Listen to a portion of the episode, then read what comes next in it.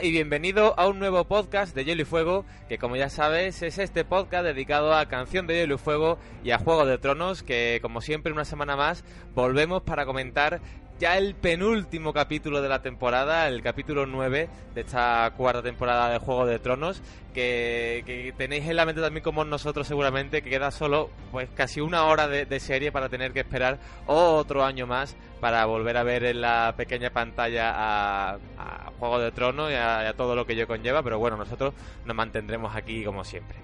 Y en este capítulo, en concreto, como he dicho, el noveno de la cuarta, Los Vigilantes del Muro, eh, como ya sabéis, eh, se ha desarrollado solo en un sitio, en, una localización concreta de Poniente, por lo que ha dejado de lado muchísimas tramas que, seguramente y que seguro retomaremos en el próximo podcast, que quizás pues, te tendrá que durar una 10, 12 horas con todo lo que tiene que pasar, pero bueno, ya veremos la semana que viene cómo nos la apañamos. Y en el análisis de este capítulo, como siempre en esta mesa de los siete de Hielo y Fuego, comienzo a presentar por las señoritas Mircel, ¿qué tal? Hola, rosquitas de vino. Pues yo venía aquí a hatear y ahora resulta que me ha gustado el capítulo. No sé, dices bastante... como extrañada, Mircel. Sí, es que no me esperaba nada. Yo decía, madre mía, 40 minutacos o 50 minutacos de muro, pero me gusta, me gusta. Javi, ¿qué tal? Hola, muy buenas. Pues muy bien, el capítulo, a ver, ha tenido algunas cosas muy buenas eh, y otras cosas que no me han gustado tanto, pero en general es un capítulo bastante bueno y yo creo que podemos debatir. Capi. Bueno, muy buenas a todos. Yo estoy de acuerdo con Mirce, creo que todos nos esperábamos algo peor con tantas horas de Jon Snow y, y Cia, pero bueno, vamos a comentarlo. Miquel, que ya te tenemos en España, por cierto. Sí, ya recién llegado con la lengua afuera, pero oye, dispuesto aquí a comentar que yo al contrario que Mirce no me gusta el capítulo, pero bueno, llamándose eh, Los Vigilantes del Muro me esperaba que apareciera David Hasselhoff o, Pamela Anderson por ahí para animarlo, pero ni por eso, oye. y Unai. Bueno, pues este me ha parecido un capítulo normalito. Para ser un, un capítulo que trataba de un tema que trataba solamente una zona y una de las eh, tramas igual se me, ha hecho, se me ha hecho un poco indiferente. A lo mejor tendrían que haberle metido más chicha. Pero después del revisionado y demás, la verdad es que no, no, es, no es de lo peor que tienen para nada. O sea, una nota media, media incluso alta, salvo por cambios puntuales que no me han gustado. Y este que os habla, Carlos Lorenzo, como siempre, eh, vamos a hacer un breve repaso por la actualidad de Canción de Hielo y Fuego, Juego de Tronos, y, breve y tan breve, porque solo hay dos pequeñas noticias esta semana, eh, sin entrar, bueno, a varios nombres nuevos que han salido para la nueva temporada y un eh, vídeo filtrado de un casting para la nueva temporada que ahora también comentaremos. Pero quiero empezar eh, con el dato de que Juego de Tronos ya se ha convertido en la serie más vista o la serie más importante del HBO, eh, superando incluso a Los Sopranos con la cifra de 18,2 millones de espectadores que consiguió Los Sopranos, pues ya ha superado con 18,4 una, una bestialidad, sobre todo pues para Los Sopranos que es una seriaza donde las haya y que tenía pues a ver, en, las listas o en los top 10 de, todas las series eh, siempre estaba en las más altas y ya ha tenido que venir Juego del Trono, cosa que nos alegramos también para superar a, a Los Sopranos. Un dato bastante eh, curioso para este final de temporada. A ver, lo primero, este dato yo creo que ya lo comentamos hace varios podcasts porque sería noticia de que eso, de que HBO era, había, habían dicho que era la serie esta más famosa y tal, con más espectadores lo que pasa es que en la anterior noticia lo había salido un periódico y no había habido ninguna confirmación oficial. Esta noticia ya HBO ha declarado públicamente que eso, que es la serie con más audiencia de su historia. Y luego, por si la gente se marea un poco con las cifras, a veces decimos, no, el capítulo ha tenido 8 millones de espectadores o 7,8, no sé qué tal. Y ahora dice Carlos, 18 millones. ¿De dónde sale todo esto? Bueno, es que para contar las audiencias en Estados Unidos se cuenta mucho y se suman muchos espectadores con el tema de el capítulo lo emiten varias veces a lo largo de la semana. Es decir, mucha gente no lo ve cuando se está emitiendo. Por ejemplo, este capítulo pasado fue la misma hora que uno de los partidos de la final de la NBA. Hay muchísima gente que no lo vio en, ese momento y lo verá más tarde. Entonces eso, el número de visitas en revisionados, en revisionados, que lo tiene grabado, que no sé qué tal, son, suman eso, más del doble de la cifra de, los espectadores que lo ven la primera vez. Teniendo en cuenta cómo había empezado la temporada, que ya habíamos visto que incluso capítulos que eran un poco eh, de paso, ¿no? Un poco intermedios, estaban, superan, estaban eh, superando en cifras lo anterior y estaban sacando unas cifras eh, inusitadas, pues era de esperar que, que, ahora ya cuando, cuando llegaba la parte más gorda, esto, esto se terminara anunciando tarde o temprano. O sea, la noticia es muy grata, pero a, a, lo largo de esta temporada ya, ya se le iba viendo, se le iba viendo el plumero el asunto. La segunda noticia que quería comentar, en este caso, que la semana pasada eh, se filtró un video casting para un nuevo personaje para la quinta temporada. En concreto, sería el personaje de Obara Arena, una de las eh, serpientes de arena, como ya sabemos, que se posiblemente sea interpretada por Tania Raymond. Eh, que la podréis conocer, aunque ya está bastante más crecida de como la conocimos en su día, como Alex Rousseau en Perdidos, que era la hija de Rousseau, también no me acuerdo del nombre, que era la hija también de Bale News y tal, que era mm, la que secuestra, no secuestraba, que se iba con Ben, que, bueno, que secuestraba a Ben entre comillas, eh, que luego la criaba y que luego el humo negro también se convierte en ella y tal. Eh, creo que así más o menos nos podemos recordar de, nos podemos acordar de ella, sobre todo por el tiempo hace que, que lo vimos y eh, ciertos eh, cambios quizás en la trama en cuanto a Adorne que no vamos a comentar porque serían spoilers de la quinta temporada, pero bueno, por ahora vamos a quedarnos con el dato de la posible incorporación de Tania Raymond como Ovar Arena. Sí, hay, hay también, se han colado también castings para Tien Arena, aunque el vídeo está puesto, estaba puesto como privado, y, pero, pero se ha puesto recientemente y alguien eh, con una transcripción del vídeo y por lo que parece ser eh, va a haber varios cambios y los como que ya se pueden saber los personajes que no aparecen en los libros en Dorne pero sí que van a aparecer en la serie en Dorne pero bueno como son spoilers no, no voy a mencionar aquí. Y, y luego castings de, de, Dorne también se ha colado varios de, bueno un par de Tristán. Eh, uno que lo hacía parecer como si fuera a secuestrar a Mircela y otro que, que era bastante mono que yo creo que a que a, eh, que a Mirce le gustaba.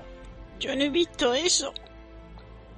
Te lo paso luego, no te preocupes. Uy, uy, uy, uy. Pues Mirce, al fin y al cabo, es la que tiene que opinar sobre los castings. Fangirleo, ¿no? fangirleo. Sí, sí, sí. Ah, hombre, se, se, se, ha comentado mucho sobre cuando ha salido la, el personaje de el casting de, de, esta de esta primera de las serpientes de arena y se ha hablado mucho pues de que la gente la imaginaba más masculina y demás. Yo es que ya después de lo de Oberyn la caracterización como que me la pica mucho, porque a mí me importaba mucho más la caracterización de un personaje como Oberyn y después de ver que el tío no era precisamente canónico a nivel del aspecto físico, pero que lo supo hacer bastante bien, creo que ya podemos hacer balance a estas alturas de cómo ha sido el Oberyn del HBO. Eh, no me no me voy a dejar llevar por, por una foto ni voy a ni voy a opinar de antemano. Soy mucho más cauto.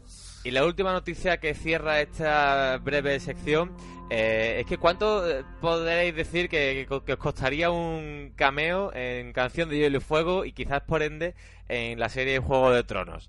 Porque eh, ya es posible. O sea, si tenéis aproximadamente unos 14.600 euros, unos 20.000 dólares, George Martin os incluirá vuestro nombre y, ha prometido una muerte un tanto a lo Martin, o sea, es decir, un tanto gore o un tanto eh, relevante. Eh, para aquellos que donen, pues eso, 20.000 dólares a una buena causa como es la, para recaudar fondos destinados a, a, salvaguardar un santuario de lobos, creo, si no recuerdo mal, que era por la zona de Nuevo México o por ahí, no lo tengo ahora mismo muy en la cabeza, pero bueno, por 20.000 dólares podéis eh, participar, podéis formar parte de, de, de, Canción de Hielo y Fuego Nada. en Juego de Tronos, aunque si no tenéis tanto 20.000, Calderilla. con 10.000... Eh, aproximadamente 11.000 euros, podréis desayunar con Martin y hacerle, según dice, las preguntas que él quiera sobre la serie o sobre la trama de Juego de Tronos y conseguir un mapa exclusivo de, de, Poniente, también firmado por Martin y demás, además de entrar en un sorteo de un paseo en helicóptero con George Martin. O sea, yo creo que este tío se le ha ido un poco a la cabeza, porque... A ver, habrá quien lo pague, que paguen 20 mil dólares, sobre todo porque es una buena causa el tema este de las donaciones. No somos los únicos que lo hacen, ya vemos, para un santuario de, lobos. No recuerdo la zona, pero quiero, quiero creer que era por Nuevo México. Eh, y aparecer en, en, la saga. No sé si vosotros tendríais, si, si tuvierais ese dinero, lo donaríais para esto, o para los lobos, o para aparecer en la saga? Pues a ver, si te digo la verdad, mm, yo no lo haría. Ni por los lobos, Yo no lo ¿no, haría. Yo si tuviera ese dinero me lo gastaba en cosas más útiles. De hecho, me parece muy bien que Martín haga esto porque si una persona es capaz de donar 20.000 euros, eh, bueno, 14.000 euros o los que sean, eh, simplemente para, para darse un paseo en helicóptero con este señor y para, para, para aparecer en el libro, me parece que está mejor ese dinero en otras manos. ¿Qué quieres que te diga, Carlos? Pero Unai, ten en cuenta que estamos hablando de la reserva esta de lobos, del santuario de lobos. ¿Cómo, perdón? Que, creo que no, no- no te has enterado de la noticia. Es que el caso es que no donas 20.000 dólares para que Martin te meta en el libro, sino que donas 20.000 dólares para una reserva de lobos, un santuario de lobos. Sí, sí, cla- claro, a ver, al margen de eso ese dinero va, va a otro sitio. Pero, pero a ver, eh, hay una parte altruista y hay un interés también en salir en la saga. Y a mí me parece que si te quedas estrictamente con eso, pues está mejor en la- eh, eh, ese dinero invertido en la reserva de lobos que en esa persona que se gasta ese pastizal. Bueno, esto ya se hizo hace unos años. eh, en uno de los famosos vídeos de Lady Gaga había un señor muy chiflado que se gastó una pasta inmensa porque quería salir en uno de sus vídeos. Y al final lo que consigues así es que todo el mundo te recuerde como el chiflado que paga una cantidad desorbitada de dinero por salir en un vídeo de Lady Gaga, por salir en un... Quiero decir que aquí hay una causa buena de fondo, pero si la motivación de la persona que pague es esa, me parece un poco despilfarro. Hombre, yo creo que para eh, los 11.000 euros para el desayuno tiene que estar tiene que est- estar rentable porque a saber lo que desayuna este hombre. Yo creo que desayuna bastante mejor que muchas otras personas y a saber, para ese volumen, yo quiero saber lo que, lo que come. Pero vamos, que los 20... eh, ¿No hay una opción que sea donar 10 euros y que te aparezcas como, como un pringadillo en plan campesino 2? No pasa nada. No, Sí, ¿no? Por 14.000 euros te mato. Oye, si te doy 5, me, me desollas la, la uña. me rompes una uñita. no, no, no. A ver, ma- matizo una cosa. Tú puedes donar la cantidad que quieras, puesto que son donaciones, como ya sabéis. Y el, el paseo en helicóptero entra en sorteo de todos los donantes. Luego, el de 20.000 dólares es el que aparece en el libro y el de eh, 11.000 euros eh, el, el desayuno. O sea, buen desayuno, por cierto, tiene que ser. Sí, sí. ¿Y si le doy 10 euros y me saco un pecho? Le das un paseo en tus tetas. Claro. Jolín, yo creo que es un buen trato. Yo quería comentar que Martin puso la noticia esta en, bueno, en su blog, su live journal que tiene este prehistórico, y a las 24 horas ya habían cumplido el objetivo de donaciones. Habían puesto 150.000 dólares de objetivo a lo largo de creo que eran 50 días y a las 24 horas se habían ya reunido 200.000, ¿no? Eh, o sea, muchísima gente ha donado. Ahora estoy justo en la página, dicen que han donado 300 y pico mil, pero nadie ha donado aún los 20.000 dólares para aparecer en la novela. Que según Martin son solo dos disponibles, así que aunque sea alcance el objetivo, va a seguir esto abierto varios días. Y si tenemos algún espectador que tenga 20.000 dólares, pues oye, aún está a tiempo. ¿Quién iba a decir que Martin, que mata a tantos Stark, iba a querer protegerlos, pues la verdad? Ya hubo quien pagó 700.000 dólares por viajar con DiCaprio al espacio y tal. Quién sabe si este mismo quiere salir en canción de Hielo y Fuego. Via- Viajar con DiCaprio al espacio. Es que me parece tan Sí, surrealista. sí. Es como vamos a hacer algo surrealista. No quedas con un actor, no, no, no. Te pagamos el- la estancia de ese actor con una llama mágica voladora que echa fuego por el culo. Oye, o que es totalmente real esta noticia. que sí, que sí, pero me parece una, o sea, me parece súper estrambótico. Es decir, ya no es quedar con un actor, con tu actor favorito, es quedar con él en el Con el gafe que tiene DiCaprio yo no iría, ¿eh? No por nada. La gente que más ha donado ha donado 1.200 dólares, o sea, de momento no hay ningún chalao que haya donado, haya donado 20.000 de golpe. Claro, a ver, es que esa gente pues tiene un, un fondo altruista, que es lo que a mí me parece bonito. Lo hacen por donarlo y no por aparecer en el libro y donando 20 veces más. Pues lo dicho, cerramos aquí esta sección de noticias. Eh, yo creo que hemos acabado por lo alto, porque es la que casi más ha quedado de qué hablar. Y antes de empezar con el análisis del capítulo, me gustaría anunciar otra buena noticia. Porque, como ya sabéis, eh, durante toda esta semana hemos estado sorteando tres monedas de Valar en moneda, llavero y colgante gracias a Artistas Friki. Pues como ya vamos a dar los eh, ganadores del concurso al final del podcast, así que tendréis que escucharlo para saber si habéis ganado, eh, esta buena noticia es que vamos a abrir un nuevo concurso. O sea, finalizamos uno para abrir otro. En este caso, para eh, sortear las tres nuevas versiones que Artista Friki ha sacado de monedas. Y empezamos con la de eh, los caminantes blancos, que por un lado, y por el otro lado de la moneda, una forma del cuervo típico que hemos conocido en las imágenes promocionales de HBO y Canal Plus. Cuervo con las alas abiertas, con el emblema también, con el eh, título de los hermanos de la Guardia de la Noche. Así que si queréis haceros con estas monedas y no habéis conseguido las de la versión Valar, lo tenéis muy fácil ya que para participar tenéis que mandarnos a nuestro correo podcast de hielo y vuestro self-friki. Y digo self-friki porque quiero tomar la eh, terminología de artista friki en el sentido de que tenéis que mandarnos una foto de un selfie eh, friki. Eh, si podéis, si queréis disfrazaros o queréis eh, enseñarnos vuestro merchandising que tenéis de, de todo, de Juego de Tronos, de Star Wars, del Señor de los Anillos, de lo que queráis. Así que eh, nos mandáis estas imágenes por correo, nosotros las subiremos a nuestro Facebook y las más votadas, es decir, pues tendréis que compartirlas y comentarlas y demás, pues serán los ganadores de una de estas tres versiones de la moneda de los caminantes blancos y de la eh, Guardia de la Noche. Así que yo creo que, que concursazo acabado y un nuevo concursazo abierto, ¿no, niños? Las monedas de verdad es que tenéis que verlas. Son una pasada. Yo animaros porque son la caña. Si no queréis mandar la foto friki, también podéis mandarme una foto de abdominales si sois tíos a mircela barra baja barra baja baración arroba hotmail.com. Gracias. Anda que no exista. Eh, es también requisito que Carlos no lo ha dicho ser más bajo que la montaña. Exacto. y, y que no se vengan a estar disfrazados, Exacto. también es un punto importante. Oye, si se disfraza de Benjamin Stark, que estaría bien, ¿eh? Oh, sí, Oh, oh, por favor. Bueno, Javi dando Con su, con ideas. su barba azul, de tres puntas y bigote dorado, claro. Pues ya sabéis, un email con vuestra self-friki al correo electrónico podcast de hielo y fuego arroba gmail.com con el asunto también self-friki para distinguirlo de los demás. Y, en las fotos más votadas o las más frikis, eh, así que curraros bastante, se llevarán unas monedas de Caminantes Blancos y de la Guardia de la Noche que son a una auténtica pasada. Además, recién salida del horno, porque estos diseños se han puesto a la venta este miércoles. O sea que, que están nuevas, nuevas, nuevas. Así que no dejéis pasar esta oportunidad. Y comenzamos con el análisis del capítulo 9 de la cuarta temporada, Los Vigilantes del Muro.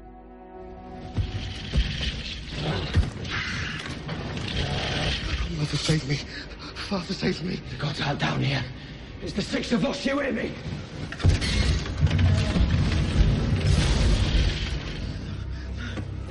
Please. Night gathers. Now my watch begins. It shall not end until my death. I shall take no wife, or no lands, father, no children. I shall wear no crowns, and win no glory. I shall live and die by my post. I am the sword in the darkness. I am the watcher on the walls. I am the shield. The guard surrounds the bed. I pledge my life. And honor in the night's watch. Release night, and all the nights to come.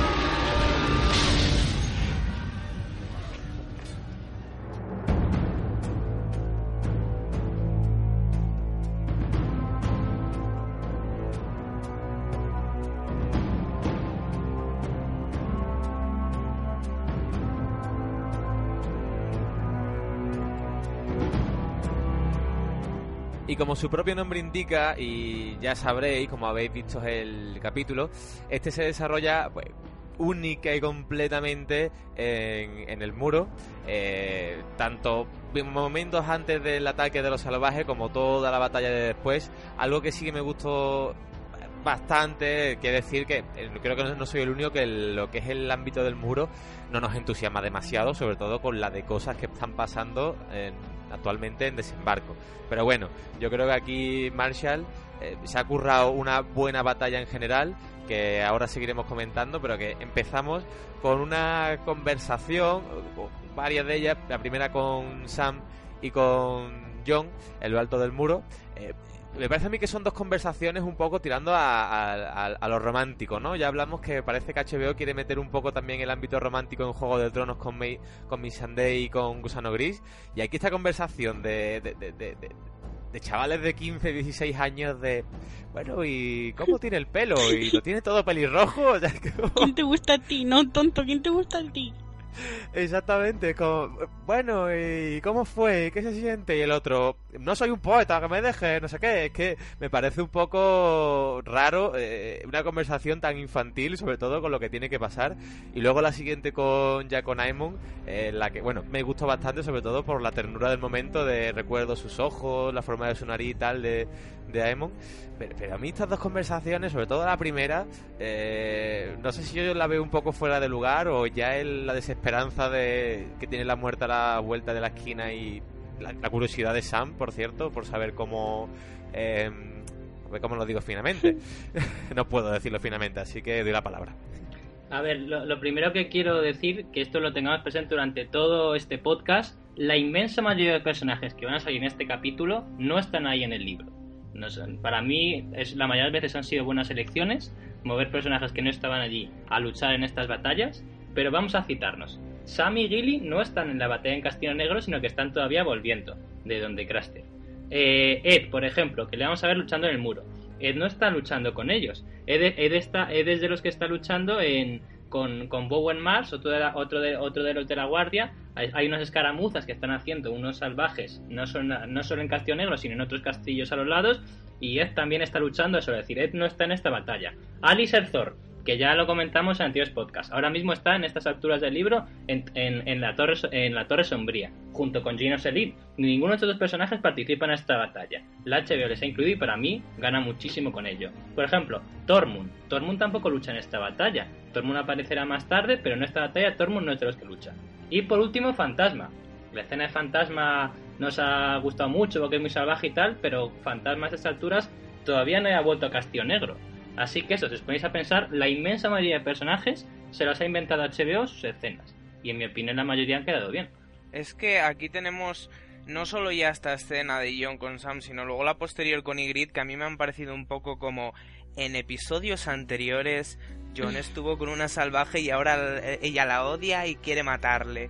Es como para recordarnos, eh, a mí me recuerda mucho a, a todos esos cambios que se hicieron de nombres, que si Asha es Yara, que si Robert es Robin. Es como pensamos que la audiencia es un poco tontita, así que vamos a recordarles cómo iba esto. Y en sí la conversación, la verdad es que es eso, es un poco de vu todo lo de siempre. Y mientras Jon Snow explicando como el culo, que es tener a alguien, que es... Una cosa es no ser poeta y otra es ser tonto. Y bueno, y luego eso, la escena Ygritte que va después me ha parecido un poco más de lo mismo, en plan para recordarnos la historia de amor porque se venía lo que se venía. Hombre, Capi, tampoco me imagino a, a John diciendo, estaba calentito. no sé. Uno, uno, no se imagina a John diciendo muchas cosas muy, muy interesantes. Pero, a ver, difiero en parte con, con, las opiniones de los que hasta ahora habéis hablado porque a mí me parece un buen enfoque.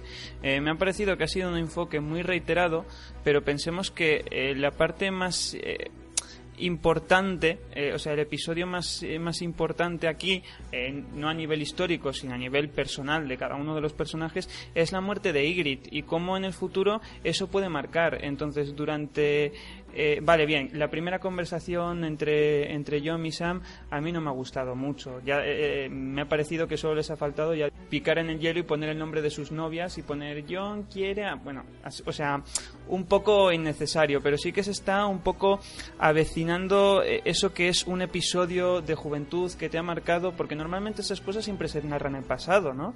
Se narran como, como Aemon ha narrado el, el amor, el amor pasado y que por cierto me ha parecido una escena maravillosa.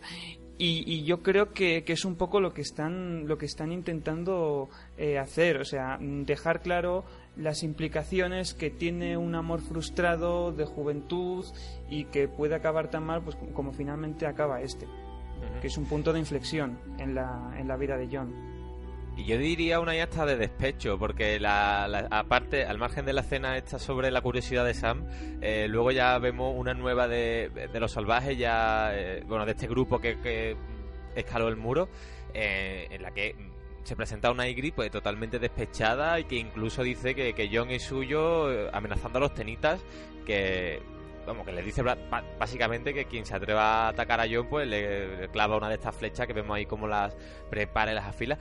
Parece una Ygritte muy, muy, muy despechada. Que, no sé si me pega a mí con lo que es el, personaje de Ygritte o... A ver, ya todos vemos en este momento que está enamorada de John y que básicamente es recíproco, pero bueno, ¿cómo se presentan estos salvajes así al otro lado del, bueno, casi a la, ladera del Castillo Negro? No, no sé. Y de vuelta al muro, eh, comenzamos nuevamente con la conversación de que, aludí antes sobre la de Aemon, que yo personalmente me gusta mucho este personaje porque me menciona a mí nuevamente cuando descubrí que era un, un Targaryen como que me marcó mucho y sobre todo cuando él mismo apunta eh, cómo de diferente hubiera sido su historia solo si hubiera dicho una palabra y tal. Es decir, que, que Maestre Aemon podía haber aspirado al trono, pero que lo rechazó para, para ser maestre y para irse al muro y para otra serie de cuestiones que ahora mismo no vamos a desarrollar del todo porque tiene una historia demasiado extensa. Pero cómo un casi rey acaba en el muro y lo, eh, la, sapiencia que tiene y la sabiduría y cómo rememora con añoranza ese amor, que bueno, su único amor, que dice que solo tuvo uno que, que consiguió, mm, ¿cómo decirlo?, seducir a los deseos de un futuro rey. Eh, a mí me encantó y le chapó por la interpretación del actor, pero bueno, nuevamente una eh, conversación con tintes amorosos y románticos. La escena con el maestro Aemon a mí me gusta mucho a nivel, a nivel de interpretación. No ahora mismo no recuerdo si el actor que hace de Aemon es ciego, pero si no, me suena que sí, no estoy seguro. pero desde luego el actor logra, logra transmitir muy, muy bien con sus escenas. Lo que yo quería comentar aquí es que justo me estoy leyendo ahora los cuentos de, Dan Kieg, que transcurren unos 100 años antes de la historia de Canción de Hielo y Fuego. Y claro, uno de los protagonistas es Ek, que es el rey Aegon V, el improbable, que es el hermano de Aemon. Entonces, lo que aquí está contando Aemon, la verdad es que es bastante distinto, por no decir totalmente distinto, de la historia que nos cuentan en esos libros sobre Aemon. Aemon, eh, a los nueve años, según cuentan esos libros, eh, entra a la ciudadela para ser maestre, termina sus estudios a los 19 y en ningún momento eh, se le ve muy interesado en mujeres, se le tiene muchos ligues. Eso de cuenta de como yo estuve a punto de ser rey, se me acercaban un montón de chicas bueno, el Aemon ese que nos han pintado los cuentos de Donkey Egg es en plan el típico maestre, rollo el maestro Luwin, que jamás se les ha ocurrido estar con una chica y ni siquiera, ni siquiera ser rey, porque el rey, el, puesto de ser rey pasó directamente a su hermano pequeño, que sería Egg. Entonces eso, va a ser que han cambiado mucho al personaje que se describe en los cuentos de Donkey Egg, que en teoría también pertenecen al canon de la saga y por tanto al canon de, la serie, porque por ejemplo, eh, Dunk, que es Duncan el Alto, será mencionado en la serie. Entonces, bueno, han cambiado mucho sobre la historia del personaje, pero como tampoco es algo que vaya a influir, pues tampoco nos vamos a morir por ello. Es muy grande ese hombre. A mí es que me da una ternurita cuando lo veo. Además es que yo me he enterado hoy de que ese hombre no apenas ve. Está casi ciego. Y la conversación me gusta mucho cuando le dice a, a Sam que le notaba en la voz lo que sentía por, por Eli. Y también me gusta mucho cuando le dice lo de imagina las historias que contarán los salvajes de nosotros. En cierta manera, pues parece que le insufla un poco de energías a Sam para lo que vendrá luego. La frase con la que yo me quedé fue la de que, podía verla. O sea, un señor en, su vejez, en, en, el final de su vida, que ya no puede ver, eh, recordando con, con esa viveza que, que, le hace rejuvenecer el, el, amor de su pasado, ¿no? Es que, es que ese es el sentido de esa conversación, ¿no? Hay, hay amores que marcan, que son los amores de tu vida y, y, que, y que de alguna manera cuando los recuerdas eh, te, te, duele por una parte, pero, pero te revive por otra. Y, y, en, y en eso es en lo que estamos, porque el amor de... Del, o sea, Ygritte es el amor de, de John Nieve, se quiera o no, es el amor de su vida. Y dejando un poco atrás esta conversación, como ya ha comentado antes Javi, pues ni Sam ni Gilly, con su pequeño Sam, estaban en el muro por entonces. Aquí ya vemos como eh, después del ataque de los salvajes a Villatopo, pues consigue escapar, porque Ygritte como que le perdonan la vida. Eh, y vuelve al muro. Me parece a mí que, es lo contrario que, deberías hacer, niña tonta, porque te, metes en la boca del lobo, pero bueno. En este caso vuelve al muro por ahora, eh, con Sam, que tampoco lo tenemos ahí, y una nueva faceta de Sam como que, le da una orden a, Pip, ¿no? Abre la maldita puerta, dice. y el otro le responde que es la primera vez que lo oye maldecir. Eh, que no es una actitud muy de Sam, pero bueno, hay que tenemos de nuevo a, a Gilly. Y lo que más me gusta de esta escena es que no se hace esperar mucho eh, la batalla, porque es justo en esta conversación cuando se escuchan los dos toques de- del cuerno, que son los que anuncian la llegada de los salvajes. Yo he fangirleado mucho con Sam en este capítulo. Lo siento, sé que, mucha gente se ríe de mí, pero es que es adorable y cuando echa la cara ahí por Gilly para decir, venga, abre la puerta, coño, no sé qué. Ay, es demasiado bonito. La verdad es que este- el cambio de actitud de Sam, de cómo le afecta que, que no dejen entrar a Gilly, sí que es como dice Mirce, que es algo que dice mucho de Sam y, y cómo, cómo le afecta y que de verdad está enamorado de ella. Pero esta escena en sí me llamado la atención porque Pip estaba en el grupito de la semana pasada comentando, o sea, saben quién es Gilly, porque lo saben, igual que Di estos comentaban en la semana pasada del ataque de Villatopo, entonces es algo que me llama la atención en plan de por qué no la dejas entrar, pobrecita, pero bueno, tonterías aparte. Eh, luego, con la escena de lo de los dos toques de cuerno, yo no sé si soy el único que ha pensado que son dos toques de cuerno. Sabes que no, ¿eh? Sabes que no. Son- 117. Son dos y los otros 50 que van detrás, ¿eh? Sí, No, a ver, pero se entiende que son 2-2, Sí. pausa, 2-2, pausa, 2-2. ¿sabes? Pero es que, es que yo me acuerdo cuando en la segunda, tem- segunda temporada es al, al final, el último capítulo, que es cuando suenan los tres toques de cuerno, que entre los tres toques de cuerno hay, hay unos cuantos segundos que es ¡pum! y dicen todos, ah, bien, vienen los, los, los eh, exploradores. Otro, ah, no, mierda, tal. Y luego cuando suena el tercero, como que ya pasa un tiempo, ya han pasado unos 10 segundos, ¿sabes? Y aquí, claro, ha sido un toque, vale. Otro toque, vale, perfecto. Luego otro. Me cago en la puta. El siguiente, pero ¿esto qué coño es? En plan, ¿esto es eh, la feria de abril o qué? Solo faltaba ya Zeon quejándose. Ten en cuenta que, que con los salvajes, con los, perdón, con los otros le quería dar un poco de misterio al asunto porque nadie se esperaba que fuera un, que hubiera haber un tercer toque, pero aquí, a ver, todos sabemos que están los salvajes al otro lado. No, ya, ya, pero vamos, que, me- que igualmente, o sea, ya no por la cosa de... Supongo que, claro, que en la segunda tenía sentido de, de dejarle más intríngulis, pero que me ha llamado la atención eso que a mí me parecía que yo sé que hay gente que ha dicho, no, esos son dos toques muchas veces, pero es que a mí no me lo ha parecido así como, bueno, pues nada. Pues esos dos toques que anuncian la llegada de los salvajes no se hacen esperar, porque como ya se anunciara hace A, eh, veríamos esa, esa hoguera o esa fogata, eh, la mayor que se ha visto a este lado del muro, y, bien visto, porque en este caso en el Marshall ha dado un poco el, eh, la espectacularidad que también le dio a la batalla de las aguas negras con medio bosque incendiado. Yo no me imagino a, lo- a los otros echándose también la las manos a la cabeza diciendo ¡Ah, fuego, fuego! Porque vamos, la que tienen ahí montada es de escándalo para echarle unos, unos choricillos y tal, porque vamos, hay medio bosque incendiado, cosa que también eh, a los salvajes les viene mal, porque si son 100.000 salvajes, ¿dónde coño se esconden si están incendiando el bosque? Eso a mí me parece un poco contradictorio. Es la gran barbacoa súper divertida. Eso me parece un poco contradictorio y, y también como me pareció en su día atacar el Castillo Negro cuando pueden atacar por otro lado, como ya sabemos que el muro está medio deshabitado, bueno, pero tal. eh, Carlos, en los libros es que yo creo que esto lo van a mencionar en el siguiente capítulo, por eso no quería decirlo al principio. En Mans Rider eh, tiene aparte del plan de atacar el muro, lo he comentado antes, Ed por ejemplo está luchando nuestras batallas en gargantas, en pasillos, en- en- no en la parte de Castillo Negro, sino a los extremos del muro, que también hay una serie de pasajes y tal, pues Ed por ejemplo está luchando allí, entonces eh, Mans Rider sí que cuenta que la, su batalla principal es Castillo Negro, porque es el, el eje principal, pero que sí que ha mandado también a otros salvajes por otras partes, un poco para distraer un poco la atención y tal. ¿Y crees, Javi, que aquí mm, se verá eso o A mí directamente...? es, es una escena que me cuadra mucho para el siguiente capítulo. En el trailer del siguiente capítulo sale Mans Rider, entonces me parece que es una frase que podría decir sin ningún problema. Pues, eh, ahora tú, casa que matraca, vete a atacar tú por la garganta. Eh, tú, Lord, no sé qué, vete a otra parte. Entonces, como es una escena que quizás la hagan el próximo, no les quiero echar la bronca. Porque justamente me acaba de comentar un amigo mío que es- le encanta la táctica militar, es un friki de estas cosas, dice, lo que hace Mans Rider es estúpido. Es decir, tú, no- Claro. tú no puedes atacar solo de frente, tienes que atacar también por los lados para desviar un poco la atención. Entonces mi respuesta ha sido esa. En los libros, eh, Mans también ataca por más partes. Veamos si en la serie hacen algo parecido.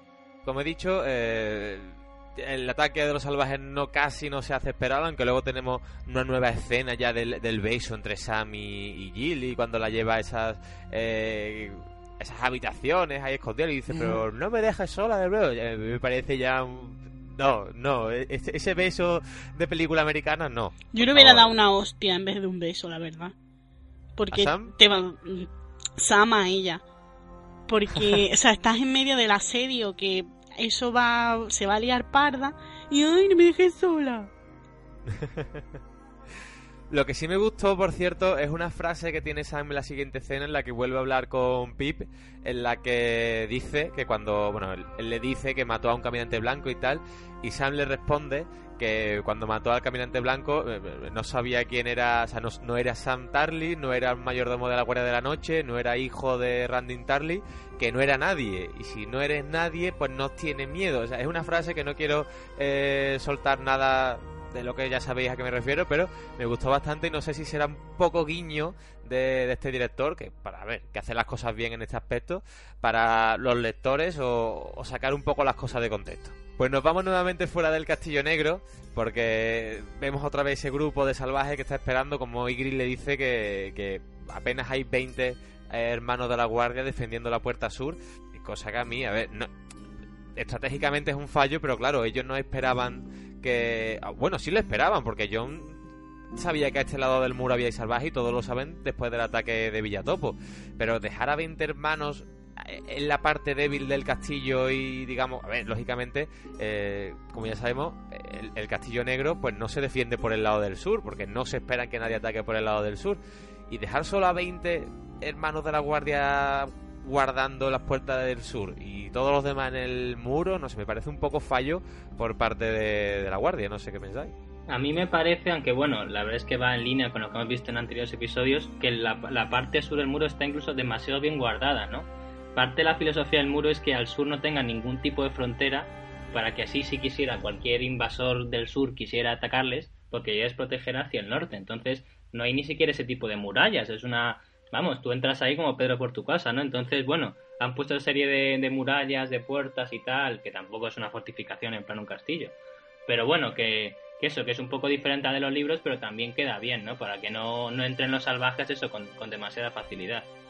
Además, creo recordar que en principio estos dos ataques no se produjeron, a, a lo mejor me estoy equivocando, pero no se produjeron a la vez en los libros. Correcto. Claro, la idea de Mans eh, no era atacar por dos, los dos lados para, distraer y volver loca a la gente, porque teniendo un libro, el, el momento sorpresa tampoco, el factor sorpresa tampoco importaba tanto. Lo que querían era atacar el Castillo Negro, eh, mm, que ese ataque tuviera éxito y ya los que habían cruzado el muro les abrían desde dentro. O sea, no era un ataque sin- sincronizado, sino que se suponía que ya el ataque eh, del sur les iba, les iba a valer. Es un, un pequeño cambio táctico que, que, bueno, pues que merece la pena comentar. Lo que también me gusta a mí y creo que merece la pena comentar, eh, el- el- lo, he, lo he leído mucho en comentarios por redes, pues tanto en Facebook como en Twitter nos habéis dejado eh, comentarios un tanto eh, en cuanto a quejas diciendo que si son 100.000 eh, salvajes los que están atacando el Castillo Negro, que en realidad los que atacan esta, eh, en esta primera andanada pues, parecen 20 10 gatos, que no son pues gran parte del el ejército de Mans. Eh, sin embargo, a ver, también se puede ver como un primer ataque o una toma de contacto, como bien dice John más tarde, eh, pues diciendo que más lo que quiere ver son las defensas que tienen eh, en el castillo. Pero bueno, aquí vemos este primer ataque en el que a mí, como bien sabéis, yo tenía bastante ganas de ver a los gigantes y a los mamuts.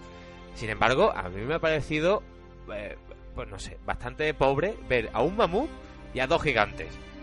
A uno de ellos se lo cargan de un flechazo y el otro ya luego lo veremos. Pero bueno, eh, ¿no veis un poco pobre eh, este primer ataque en el que suben pues básicamente 10 personas al muro que luego se la llevan por delante con una cosa que también comentaremos luego y dos gigantes? Eh, a mí me parece un poco pobre en este aspecto, aunque luego se achaque al tema de presupuesto y demás, como también habéis comentado en, en Facebook. Es un poco. O sea, yo por ejemplo, los gigantes me he entusiasmado con ellos, no lo voy a negar. Me gustó Mm. mucho verlo. Pero sí es verdad que hay partes. Hay, por ejemplo, un par de vistas aéreas que, se, que son como. Dios, parecen puntitos. No sé, muy mal hechas. Mm, a ver, yo es que creo que es eso, es que es el presupuesto. O sea, tú no tienes el mismo presupuesto para un capítulo que dicen casi el más caro de todos los de Juego de Tronos, lo costado en torno a 20 millones de dólares, cuando una superproducción de Hollywood, la más tonta del verano, te vale, con efectos especiales, te vale 150, 200, ¿no? Entonces, bueno, eh, bastante mito me parece que han hecho. A mí el mamut me parece muy bien hecho, los gigantes me parecen muy, muy, muy bien hechos. A nivel técnico en general el capítulo me parece extraordinario. Entonces, bueno, aunque nos hubiera gustado 200 mamuts y 50 gigantes, sí, pero bueno, esto es televisión, esto no es Hollywood. De todas maneras, tenemos unas eh, cifras más o menos aproximadas de los gigantes que, que tomaron parte en este primer contacto con el muro, porque yo creo recordar que en todo momento se dice que tampoco es que sean una barbaridad. Entonces, en ese sentido, mm, está bien remarcar la escasez. Porque si no estás poniendo a, las, a los 100.000 efectivos que ya de por sí pone Mans y todo lo que se ve son gigantes, no va a dar esa, esa sensación. Hombre, muchos no son. Pero a ver, eh, ve a dos gigantes y a un mamut, a mí me parece, ya te digo, un poco pobre porque eh, al margen del presupuesto lo hemos visto, por ejemplo, con los dragones de Daenerys. Eh, es el mismo diseño con tres colores diferentes. Eh, esto hecho por CGI, yo creo que poner un mamú al fondo con el mismo diseño que el grande y tal, bueno, eso lo hemos visto en multitud de superproducciones que copian los diseños y los multiplican, los mezclan y tal, y más o menos pasa un poco desapercibido.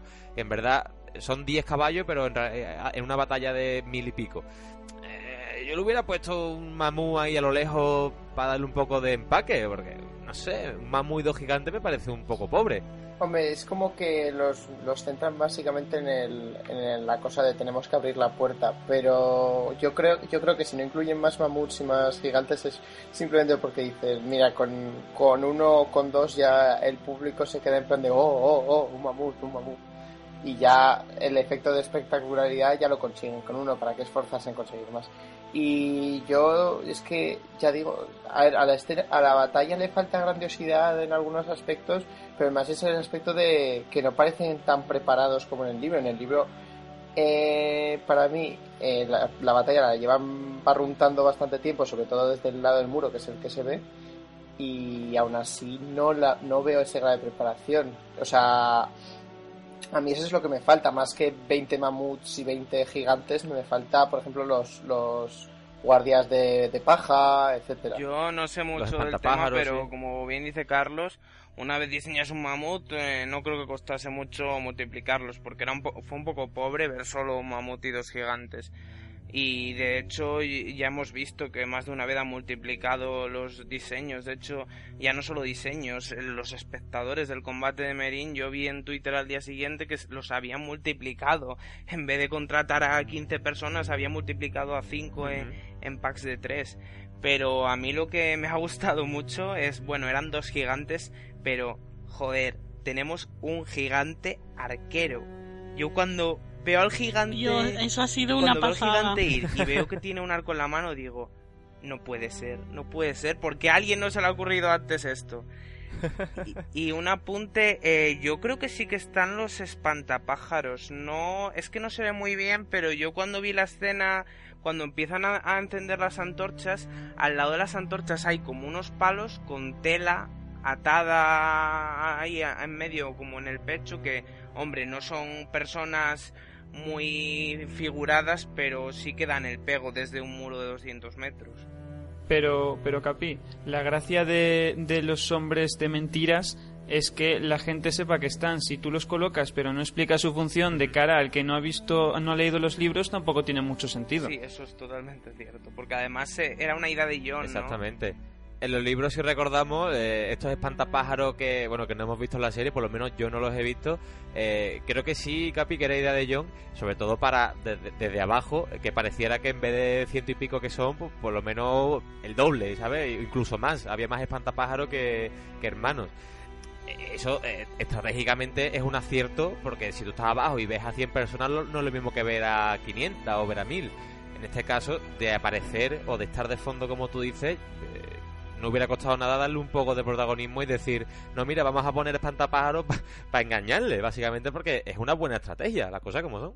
Me recuerda mucho a lo que vimos ya en el Aguas Negras con la cadena. Me parece que era una cosa fácil de poner y quedaba, eh, quedaba el plan mucho más redondo. Ahí estropearon el plan de Tyrion y aquí estropearon un poco el de Jon. Es, es, ese es el problema, Capi, que claro, por ejemplo, en el caso de Tyrion se debía al tema de que lo querían hacer en el mar para facilitar la grabación.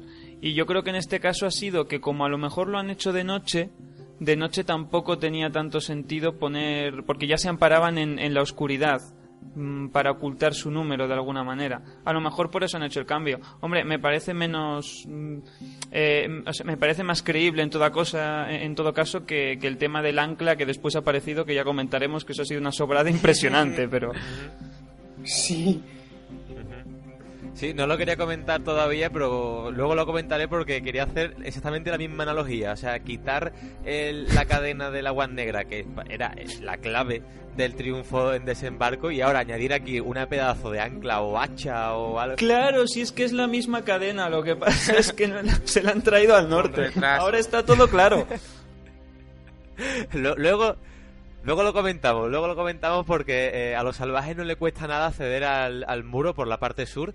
Como ya vemos, con un par de cuerdas y un par de ganchos, pues entran al Castillo Negro y ya se lía ahí la de Dios, que incluso eh, punto a favor en este caso para Selarister, porque se baja del muro y quiera que no, eh, le reconoce a Jon que el líder, cuando duda de sí mismo, no es tan líder. Eso a mí sí me ha gustado para, para dar un poco de empaque a este personaje. Y luego, como lidera, eh, ya una nueva, una nueva, una nueva himno, no, himno, sino eh, charla a los hermanos para alientarles y darles ánimos a los americanos y tal. Pero bueno, a mí eso me sobraba también un poco como pasó... que el norte es muy... O sea, el muro es muy patriota, es la, impresión que me da a mí, pero bueno.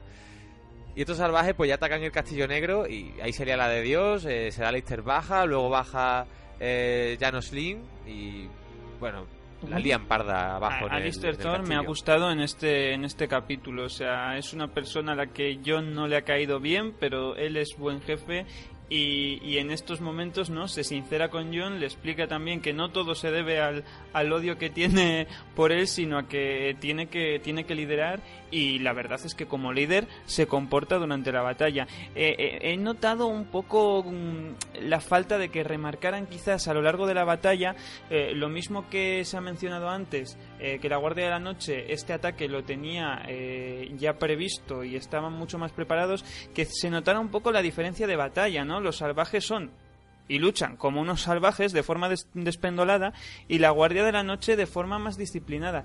Y yo no he visto que se resalte mucho esa, esa, diferencia. Lo mismo que sí se ha hecho en otras batallas eh, con Gusano Gris, eh, la forma que tenía de, de pelear él, que era muy... A ver, no es el mismo tipo de batalla, pero que se notara la diferencia a lo mejor no hubiera costado tanto y no he notado yo que se, que se esfuercen en, en remarcarlo porque ese es el punto débil de los salvajes a, fin de cuentas. Es como en 300 que son muchos pero no tienen disciplina y la guardia de la noche aun siendo menos pues mm, de primeras tienen esa única ventaja quizás. Bueno esa y el muro. Yo ya comenté en anteriores podcast que me encantaba el actor de Alice Thorne que me parecía fantástico que hubieran, lo hubieran movido de donde estaba, que era la torre, eh, no sé si es Torre Sombría o Guardia Oriente Mar, creo que es Guardia Oriente del Mar, en este momento de la historia para ponerlo en la trama del muro. Y ayer, en el, en el, en el, en el, en el, en el capítulo de ayer, me parece, me parece extraordinario, ¿no? Owen Till, que se llama el actor, me parece que es quien hace la mejor actuación de todo, de todo, de todo el episodio, de todos los actores, porque logra transmitir eso, ser un líder que a lo mejor no nos quede demasiado simpático, que tampoco le quede simpático a John, pero que al final hace lo que tiene que hacer, ¿no? Su discurso no es un discurso en plan glorioso y súper épico, pero me parece que logra transmitir el tipo de hombre que es, ¿no? Este no es un, no es un poeta para hacer discursos y cantares de gestas, sino, a ver, lo que tenéis que hacer es no morir esta noche y defender este muro como lo han hecho cientos y miles de hombres antes de vosotros. Entonces, a mí realmente me pareció, me gustó mucho, me gustó mucho lo que hace, lo que hace Owen Till en, en, este, en este capítulo. Y nada, aplaudo la decisión de HBO de, traer a la historia cuando, según los libros, no tendría que aparecer todavía por aquí. Y eh, Unai, has dicho que en cuanto al, modo de lucha, que, los salvajes pues son unos salvajes eh, luchando y los hermanos supuestamente están más eh, organizados. Eh, ¿Nos habéis fijado que en varios eh, panorámicas y planos secuencia que luego veremos que prácticamente 360 grados. ¿No os parece que los actores, eh, no ya los personajes, sino los actores, eh, corretean de un lado a otro? Y, y me pareció incluso ver alguno que no sabía ni a dónde ir, como que iba corriendo detrás de otro, pero que no. O sea, como que le dieron las indicaciones de tú corre, tú da tu vuelta y vas y vienes y tal. O sea, fijaros, porque la coreografía, menos los, los principales y tal momentos de lucha, eh, si os fijáis en las escenas de panorámicas, el, el 80% están correteando de un lado a otro.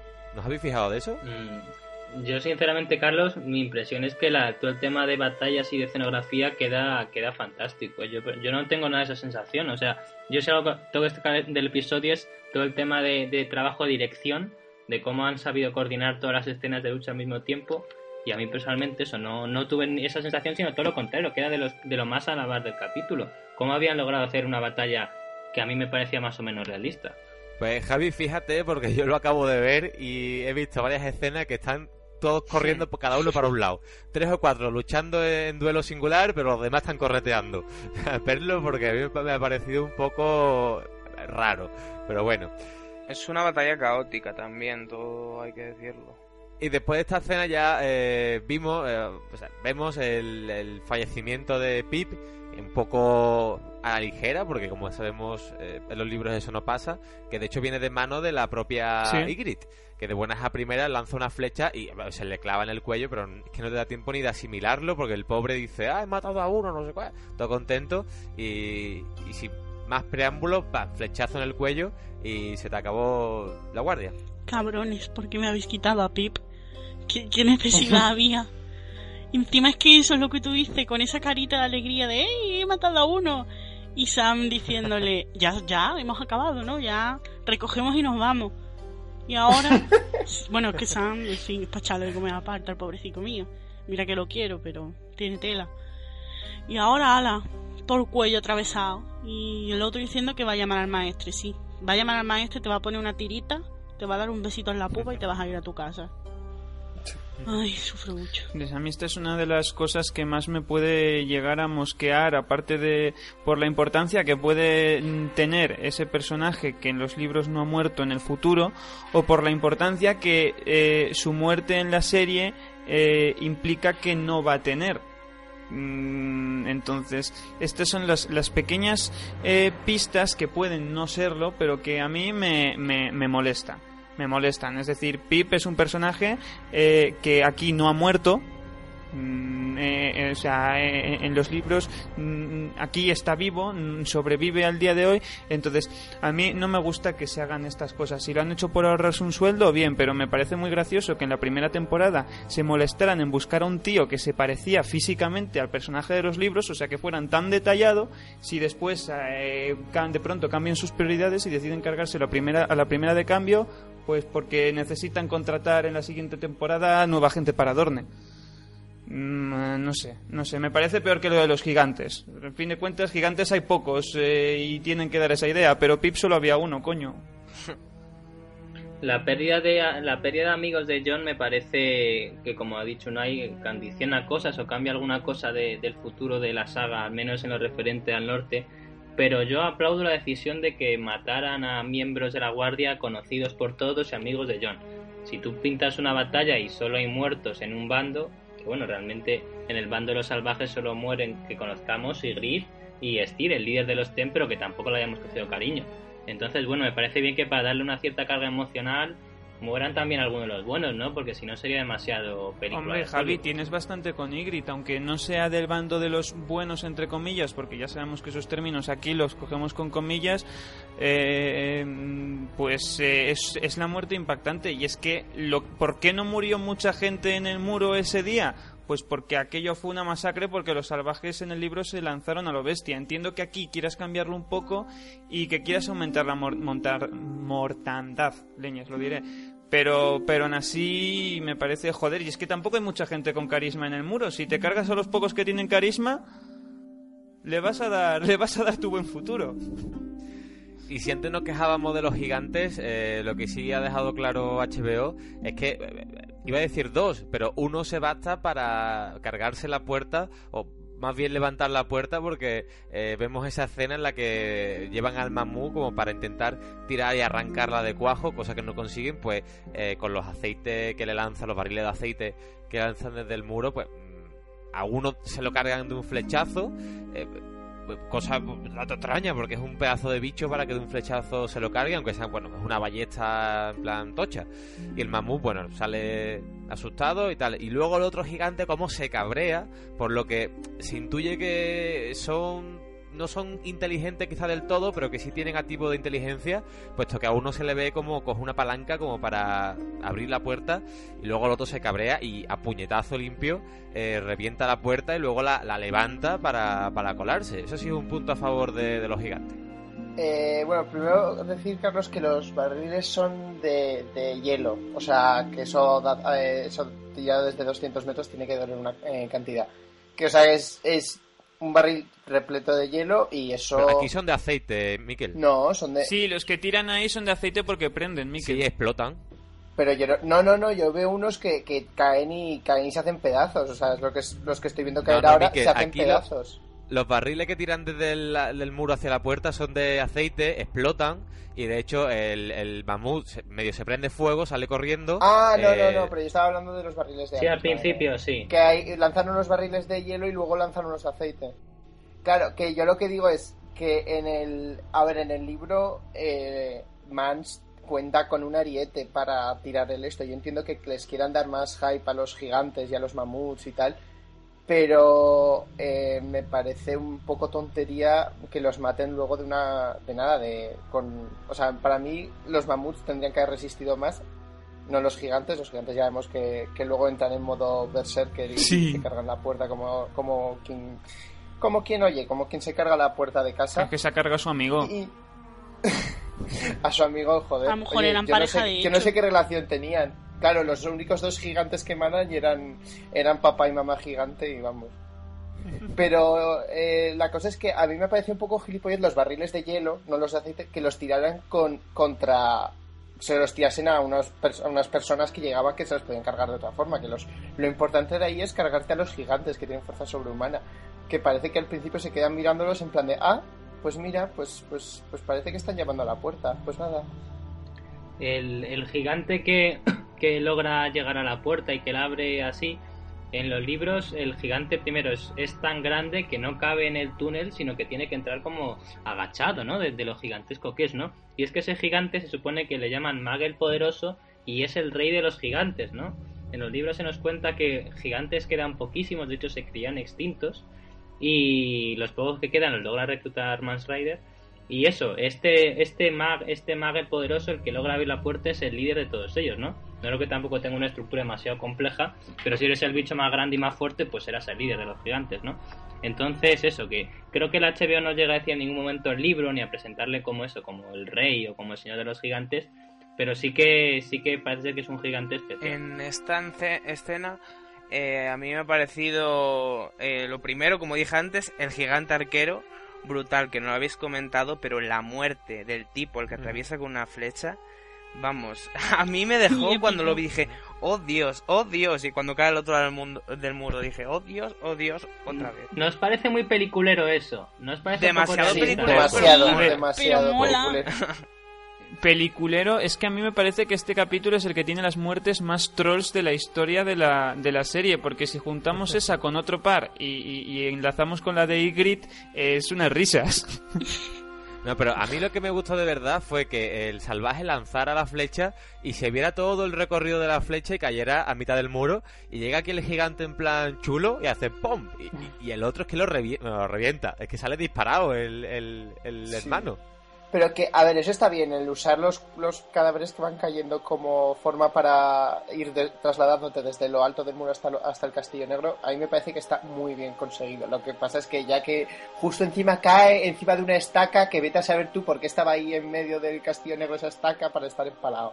Y ahí es como, venga ya. Intuyo, Miquel, que es la propia flecha la que se clava en el suelo. Joder, pues menudo, menudo flechazo, porque vamos a mí, a mí lo siento, no es lo mismo, pero esto me recuerda cuando luego las baja surfeando un olifante en, El Señor de los Anillos. O sea, no es igual, pero es en plan hacer algo súper mega espectacular y mega guay para decir, oh", ¿sabes? ¿Y no te gustó ver a Legolas surfeando en un olifante? Pues no, yo creo que le maten ya, yo soy muy pro enanos. Pero bueno, ese es otro tema. Joder, qué poco sentido el ¿Qué- espectáculo. ¿Cómo te pega que seas proenano? Es que tenías que ser proenano, Javi. Lo sabía. lo Pensaba que iba a decir yo soy pro, pro olifante, o sea que todo bien que todo.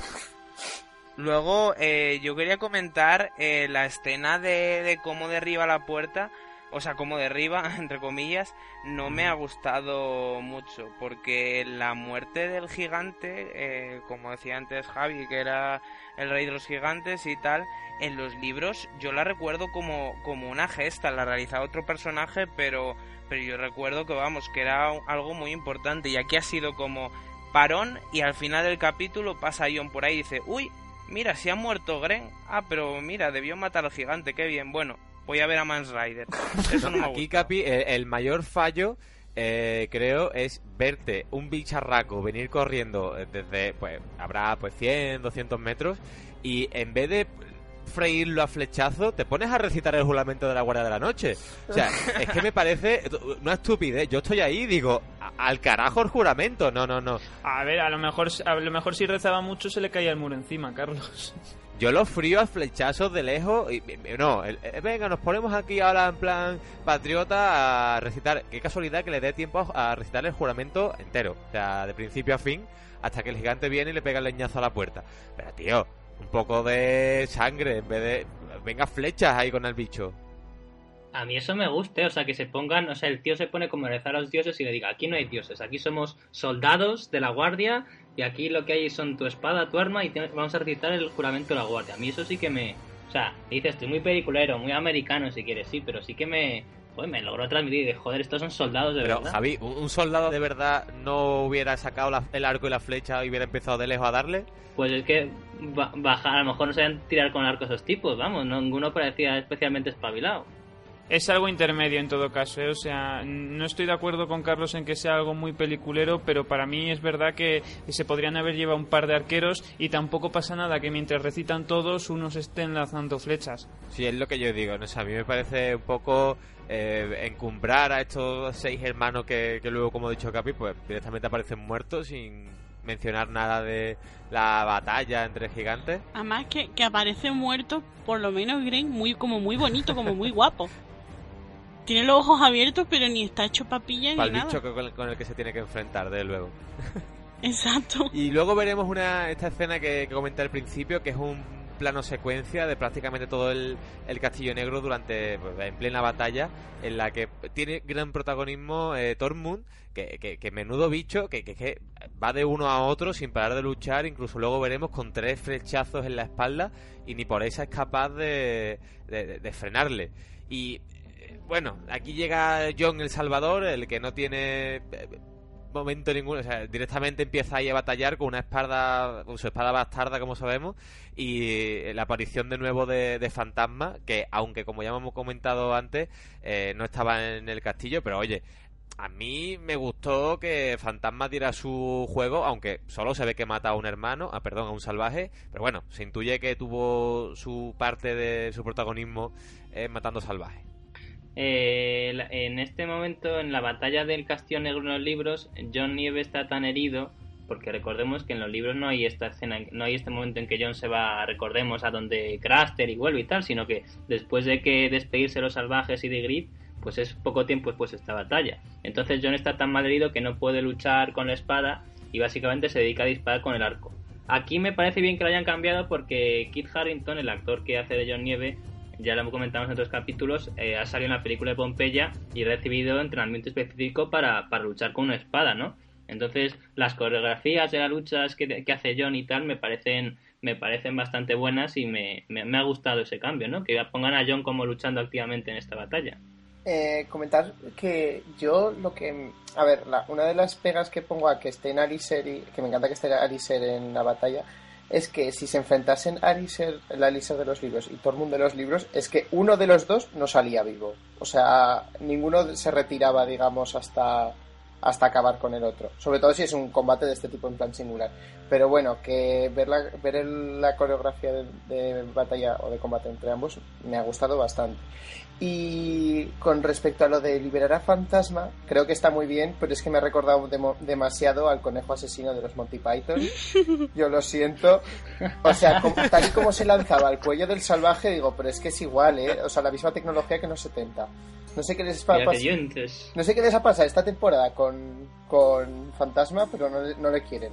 Se nota que dicen, mira, ya nos hemos quitado bastantes wargos, va. A estos ya los hacemos sin amor. A, mí me habría molado que según se sale Fantasma de las Perreras se hubiese metido Janos Slint para ocultarse, que por cierto es un detalle, eh, no sé si a estas alturas ya ha ocurrido o no, pero a mí me parece... es- ese es uno de los puntos que sí que no me gusta, porque es en plan de, bueno, estamos eh, perfilando un personaje detestable, entonces vamos a hacer que el tío se esconda. A ver, mm, ha sido líder de, de la Guardia de Desembarco.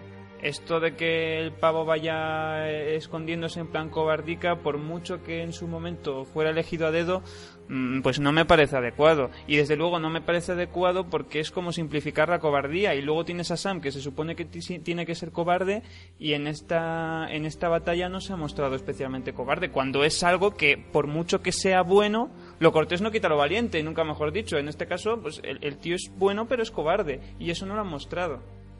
tenía yo tenía muchas ganas de, ver a Tormund porque me encanta co- como diría Mirce es adorable y agradezco que lo hayan metido en la batalla el duelo con Alistair eh, mm, me ha encantado también y yo creo que como decía Mikel ninguno de los dos se rendiría y por eso dan esa explicación un poco de que Alistair se cae y lo esconden y mientras va gritando órdenes pero lo- como que lo llevan para atrás y bueno, Tormund tampoco sabe muy bien quién es. Eh, Tormund ya vemos cómo lucha, él va arramplando con lo que pille, que si tira uno por el puente, que si corta la cabeza al otro y él sigue porque para él son mosquitos.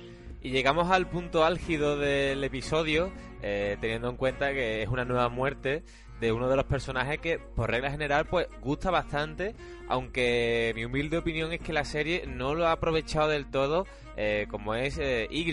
Eh, los libros, pues bueno, por digamos que tiene un poco más de protagonismo en la parte de John, pero aquí como se le olvida un poco eh, en pasadas temporadas y luego te la van metiendo poquito a poco como para recordarte qué pasó con ella, lo despechada que está eh, por culpa de John.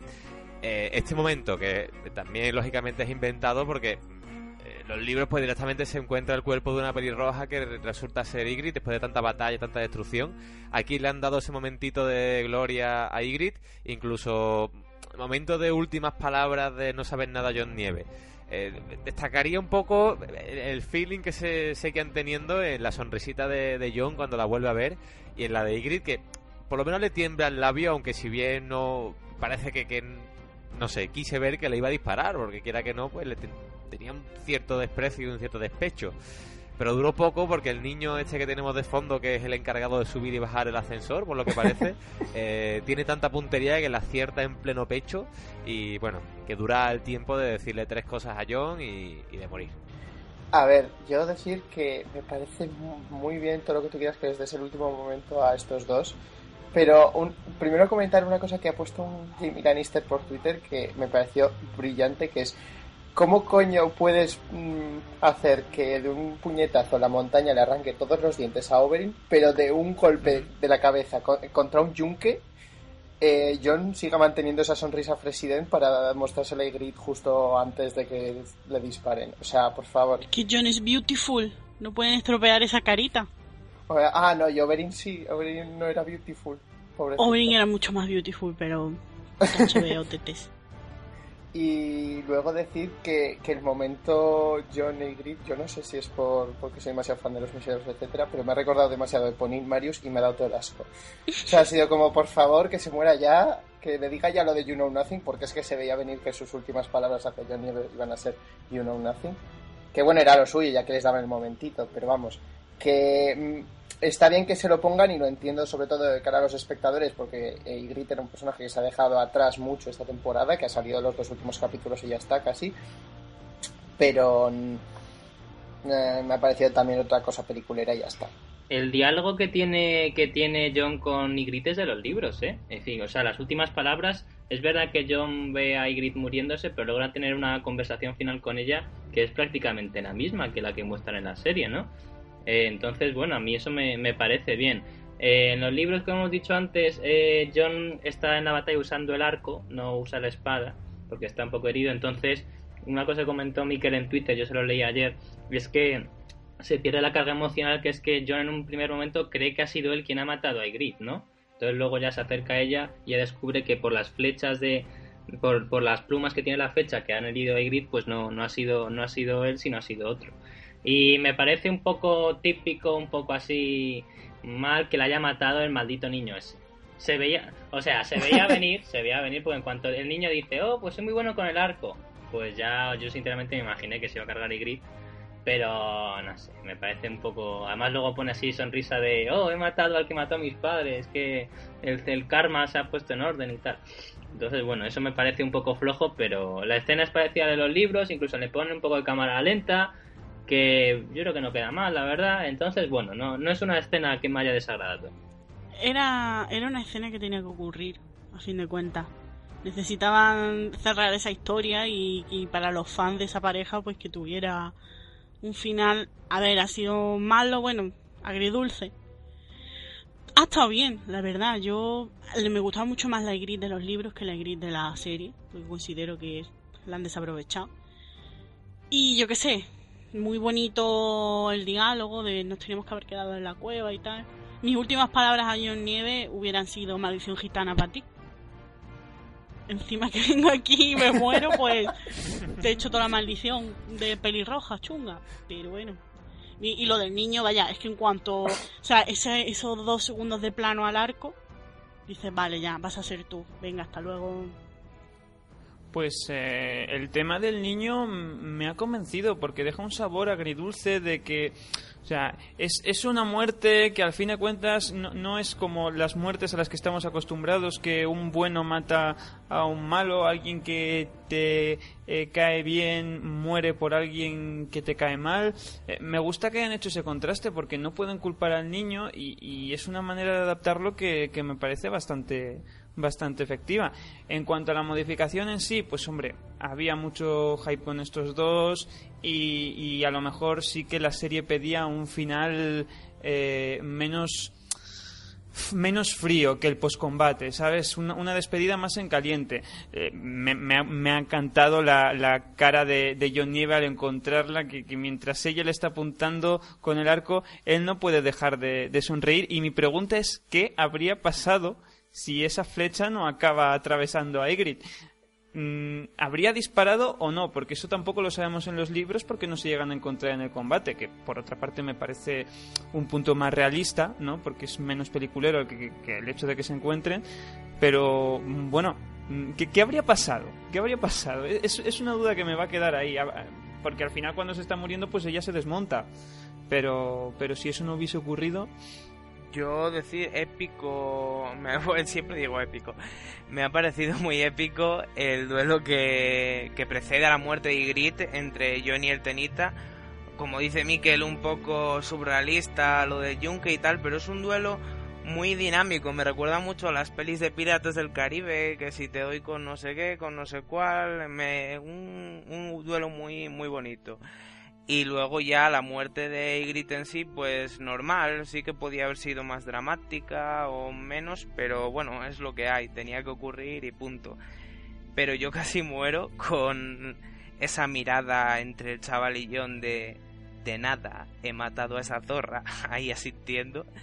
Que yo no, yo sí que no me lo esperaba, la verdad, que el chaval matara a Ygritte. Eh, soy muy malo con las premoniciones en cuanto a la trama pero como decía Unai, me, me ha gustado. Y oye, ya que había una muerte eh, importante sin autoría clara, porque la encontraba ahí como que la, una de las flechas.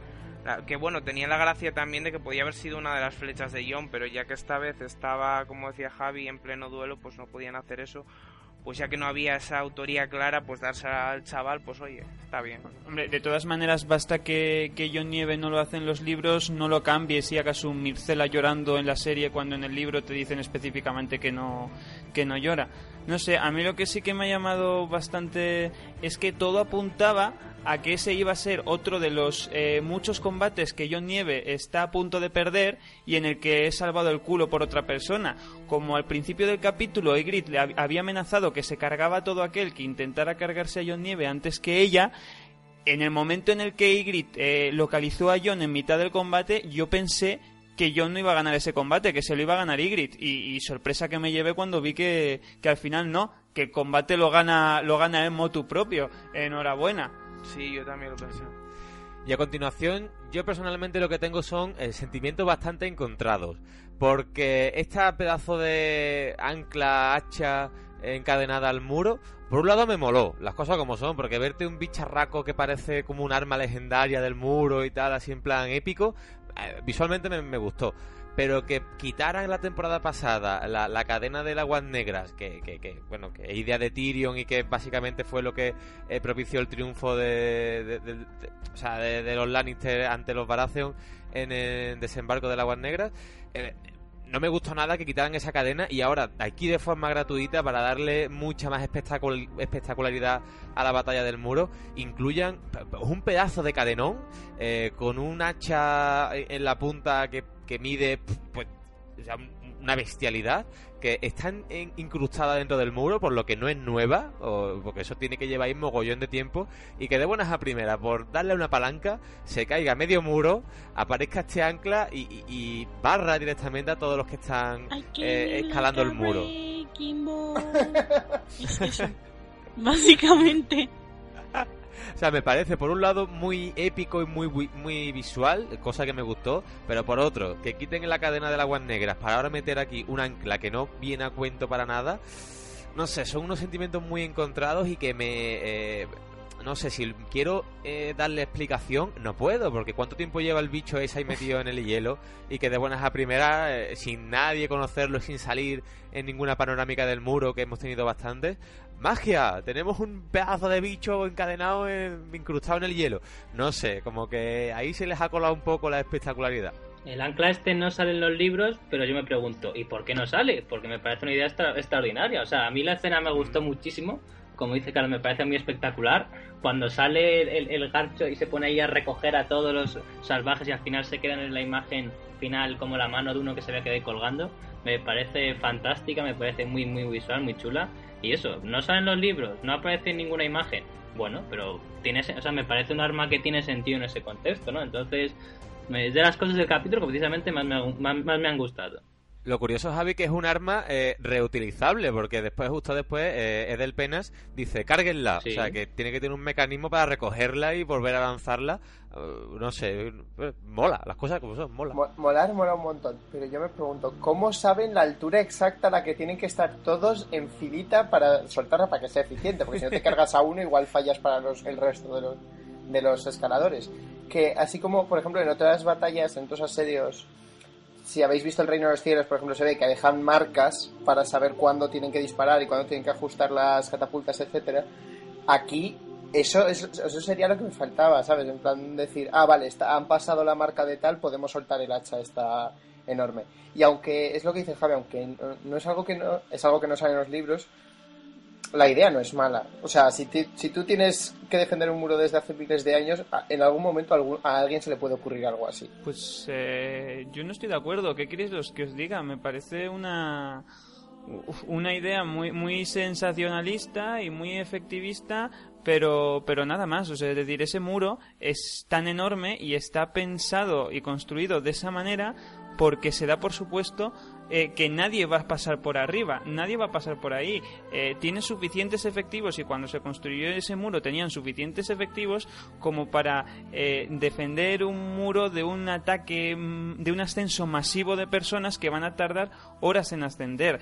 Cargarte media pared del muro eh, en lo que el ancla baja y, y- y hace el arco y traza el, el movimiento este en péndulo, me parece que es casi más eh, contraproducente. Ya digo que si- lo, lo que dice Mirce, si hubiesen metido a Miley Cyrus eh, insinuando las tetas para cubrir la cota de, de tetas del capítulo, que aquí pues ya hemos visto que por el tema que era no han podido meter, pues lo habría entendido, pero si no, es que me parece que es algo que queda muy bonito, pero a nadie se le ha ocurrido porque es algo que nunca se ha necesitado en ese muro. Yo me uno al lado pro Guadaña, lo siento, Nai.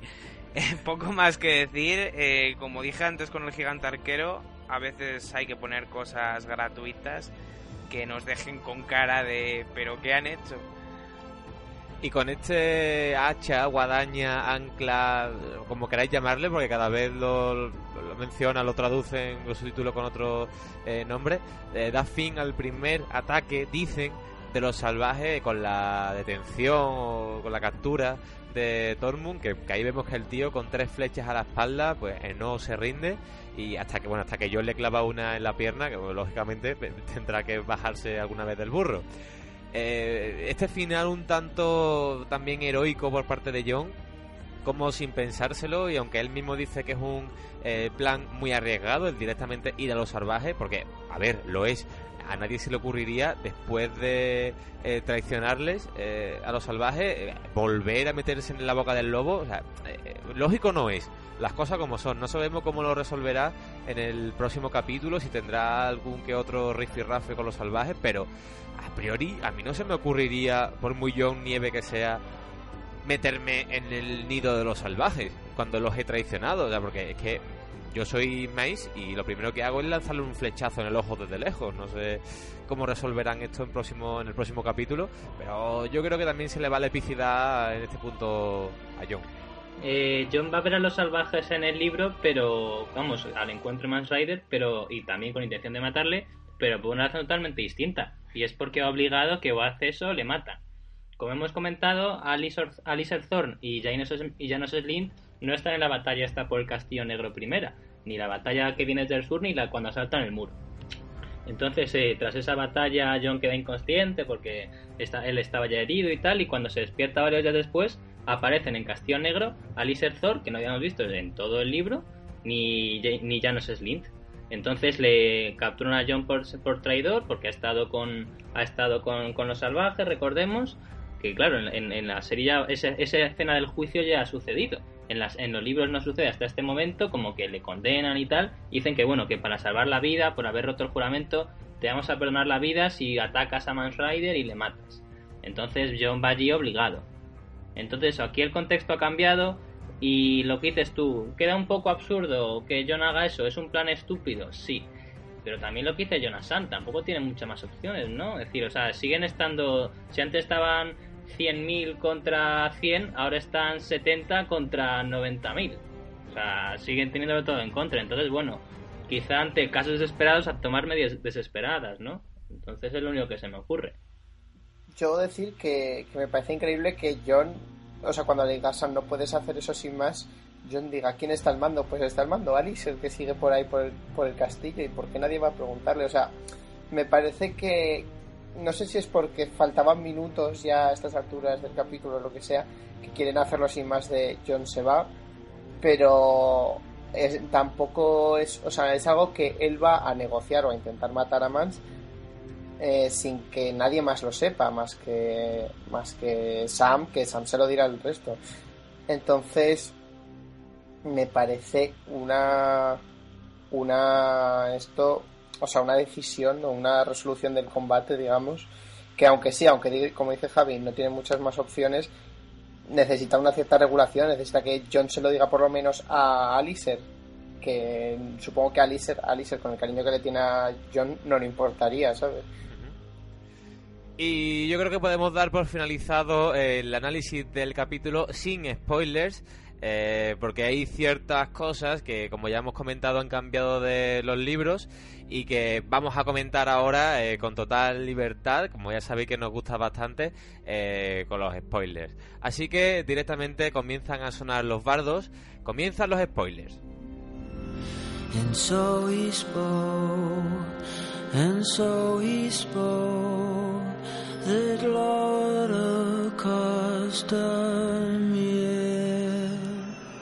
But now there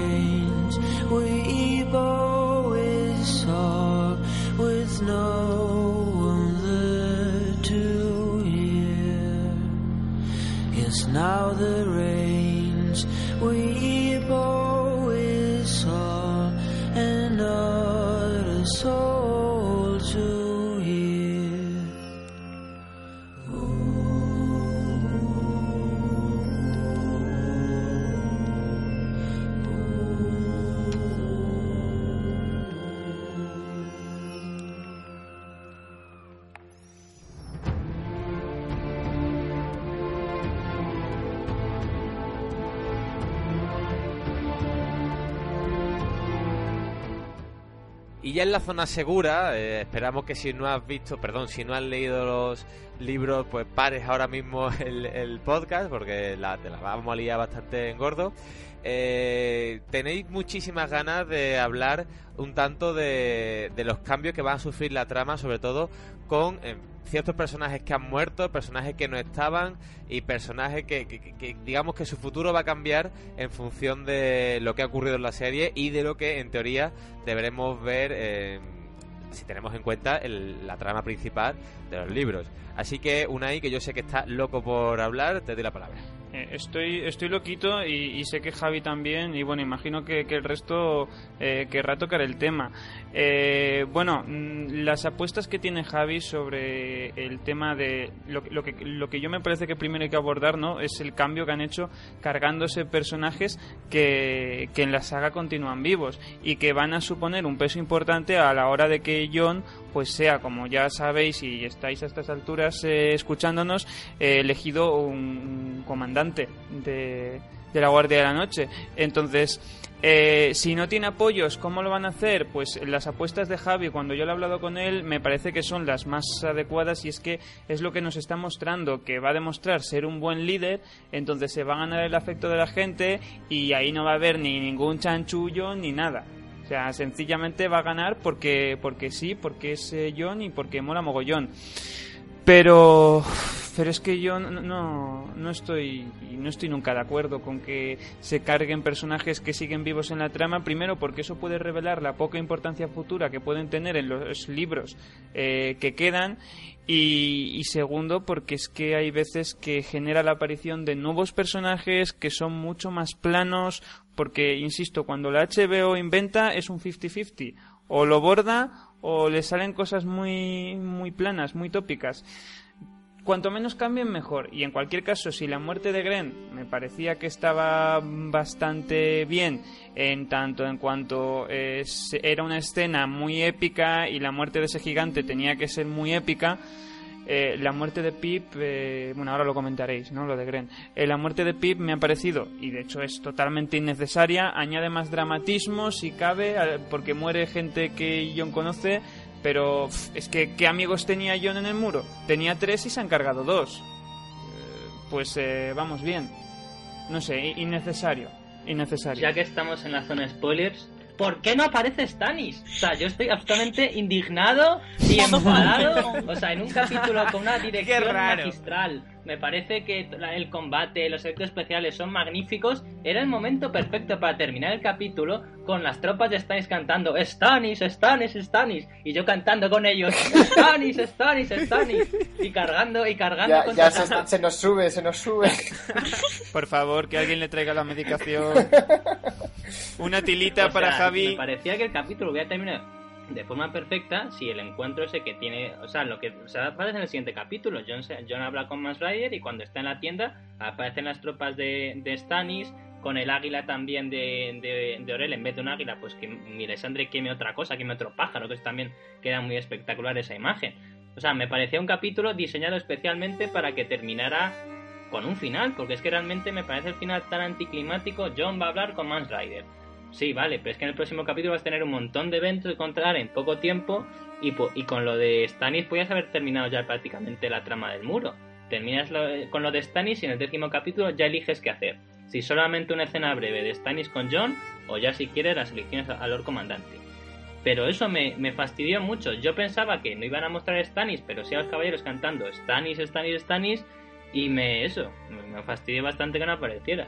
Pero eh, Javi, yo creo que precisamente puede ser por eso, ¿no? Porque si tienen contratado, porque sabemos que aquí se contrata también por capítulo, eh, a lo mejor tienen contratado a, a Keith Harrington 10 capítulos, por eso mismo quizás han dejado como cliffhanger del final de temporada a Stannis, que hace tiempo que no lo vemos, eh, llegando al muro, porque quizás es algo que no se entienda. Entonces, si tenemos como cliffhanger eh, Lady Corazón de Piedra, eh, a Tyrion escapándose y a Stannis llegando al muro, es que no solo tienes un frente eh, como cliffhanger, sino que tienes tres de final de temporada. Y si recordamos eh, la noticia que comentamos hace varios podcasts sobre que este final de temporada sería un tanto eh, conclusivo, entre comillas, eh, referente a los demás finales de temporada, yo creo que, que nos solo va a tener un cliffhanger, sino que va a tener tres vertientes diferentes. Que a mí me parece, bueno, si ya hablamos de Tywin, pues es que va a tener, yo creo que por todos lados. Así que no sé si verlo mal del todo, que dejen a Stanny para el que viene, porque va a, hacer- va a ser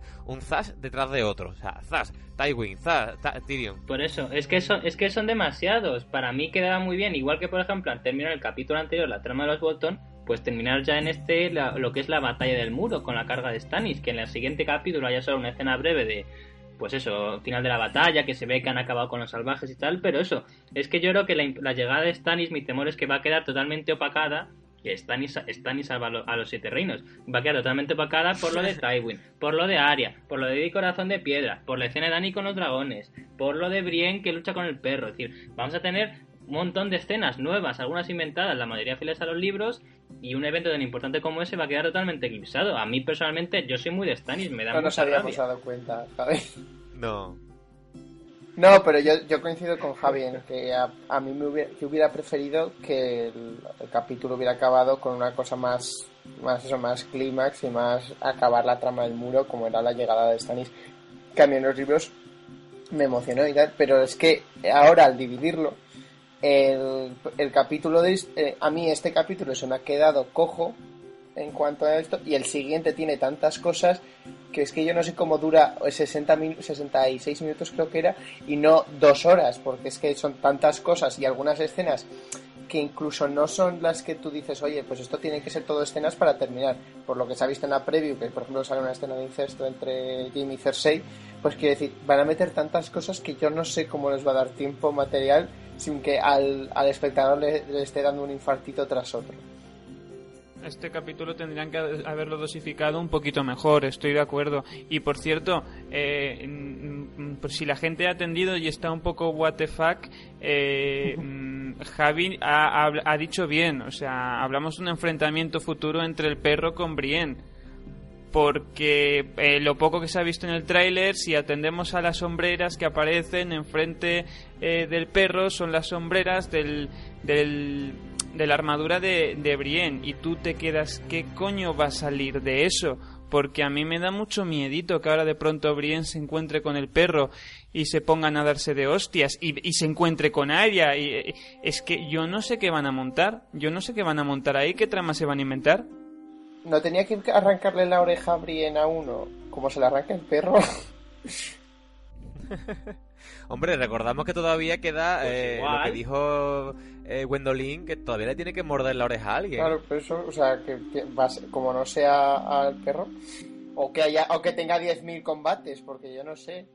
Sea, ¿qué, van a hacer con el perro ahora? Porque se, mm, se están cargando un poco eh, lo que es la trama del perro. Se supone que el perro en un momento desaparece y luego en la isla solitaria Brienne se entera de, de cositas que dan a entender un poco... O sea, eh, y, y ahí se te ponen las claves de que el perro quizás pues no muere en los libros.